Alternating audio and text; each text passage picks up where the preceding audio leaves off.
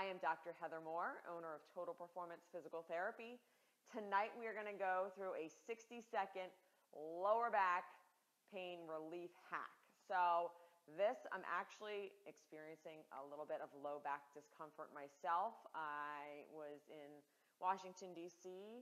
over the weekend and decided to do some running and ran way further than I should have. But it was really pretty, the weather was great, and I was just enjoying the scenery. And around where I live, it is not flat, and uh, DC was nice and flat, you know, minimal hills, and I just ran a little bit too far and then walked around a lot and then slept in an unfamiliar bed in a hotel and I have been a little stiff and sore and I have been on my feet most of today. It's been a really hectic day treating, so I'm going to go and show you what I do, what I'm going to do right now in order to relieve my back pain and relieve some of this discomfort that I have in my low back area. This is before anybody says anything, this is what I do. Now, I do these things on a regular basis. There is not a day that goes by, for the most part, where I do not have foam rolling in my routine, whether it be just showing somebody at work or actually working on an area that is sore. I am on this foam roller all the time. So many of you, if you're just watching this, if you just got a foam roller with spikes, if you're just starting foam rolling for the first time, it may take you longer than 60 seconds to do what I'm about to do to help your back pain. You may take five minutes. Don't get frustrated because I'm able to, to eliminate a lot of my pain in, in a minute and you're sitting there and you can't even tolerate these spikes. It took me a while to get there. So I did not film or video the months and the years that I've been doing this in order to be able to hop on there and relieve some of this. Also understand that I got back from Washington yesterday and I am taking care of this today. We're not waiting two weeks. I'm not waiting a month. I'm not popping some pills hoping it'll go away. I'm addressing it less than 24 hours after it happened. So a lot of times what we see and what we have to treat is injuries or pain or discomfort that has been ignored for quite some time. So I again, I am not a big pill popper. I don't suggest you take pills. This is why because treating it the day after, getting it worked on 24 hours later really cuts back on the time that it will take to heal. Me, I'll be I'll be better as soon as this is done. As soon as this is is over, I will be uh, feeling better. I might be a little bit sore from the roller, which is okay.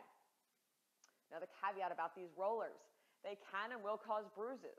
So don't be alarmed if you wake up and there's some bruising on your skin, especially if it's your first couple times. It's normal to have bruises. Doesn't mean you stop. Maybe you don't roll that area as aggressively the next day, but there will be bruises. So you want to make sure that you are just paying attention, taking note of it, but you don't really have to stop or you shouldn't be discouraged or you shouldn't be upset if you see a, a bruise form on your back or on your legs. So we're going to go through a 60 second hack to fix that lower back pain and it's going to fix mine right now. So you're going to take your roller. I got black spike tonight. And all you're going to do is you're going to sit on it, and it's going to take me a minute to get down on the floor because I am a little bit sore.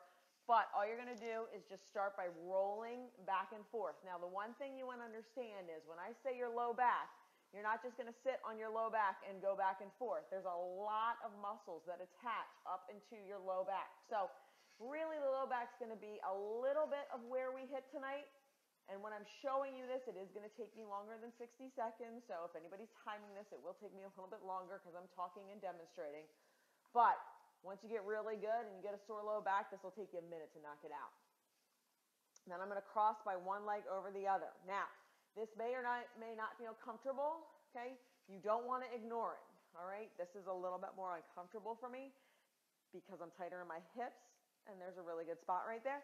So you just want to roll again all the way from your low back down into the bottom of your butt. And you want to go onto the sides as far as you can. And again, just stopping on some of those points. And there's a lot of them today because I am sore. All right. You want to pick two or three. Do not spend your entire night trying to needle out these tr trigger points. Stop, keep rolling. Switch to the other side. Same thing, you want to roll all the way onto your side as far as you can, not ignoring your hips. Your hips and all these muscles come up and attach onto your low back. Again, concentrating on any trigger points that you find. You're then going to go and roll your hamstrings because your hamstrings, if they pull on your low back, are going to be an issue. You're going to go cross one leg over the other if you don't feel it. Now my hamstrings aren't too bad. I'm going to go a little bit to the side to get a little bit of that IT band just because I know I ran further than I should have, but that's not really involved in your low back. And then again, I'm just going to go here and roll. My hamstrings aren't really tight. My IT band is a little bit. And then I'm going to come back up here and finish off. That's it. Loosening up all of those muscles is going to help loosen up that lower back. I already feel better.